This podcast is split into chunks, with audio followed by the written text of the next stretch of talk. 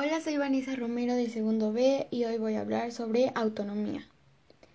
De esta derivan cinco subtemas, los cuales son 1. Iniciativa personal. La iniciativa es la actitud que una persona tiene cuando decide hacer algo para lograr un resultado en específico.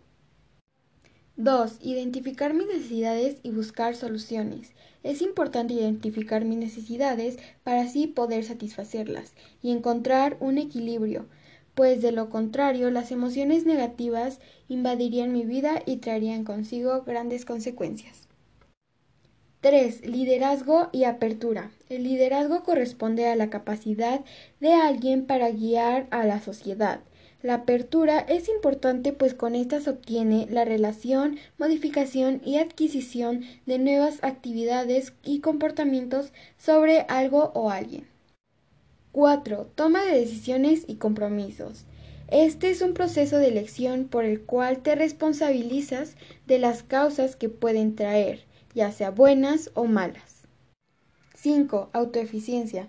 Esta tiene un papel importante en nuestra personalidad, pues es la motivación de algunos para lograr sus objetivos.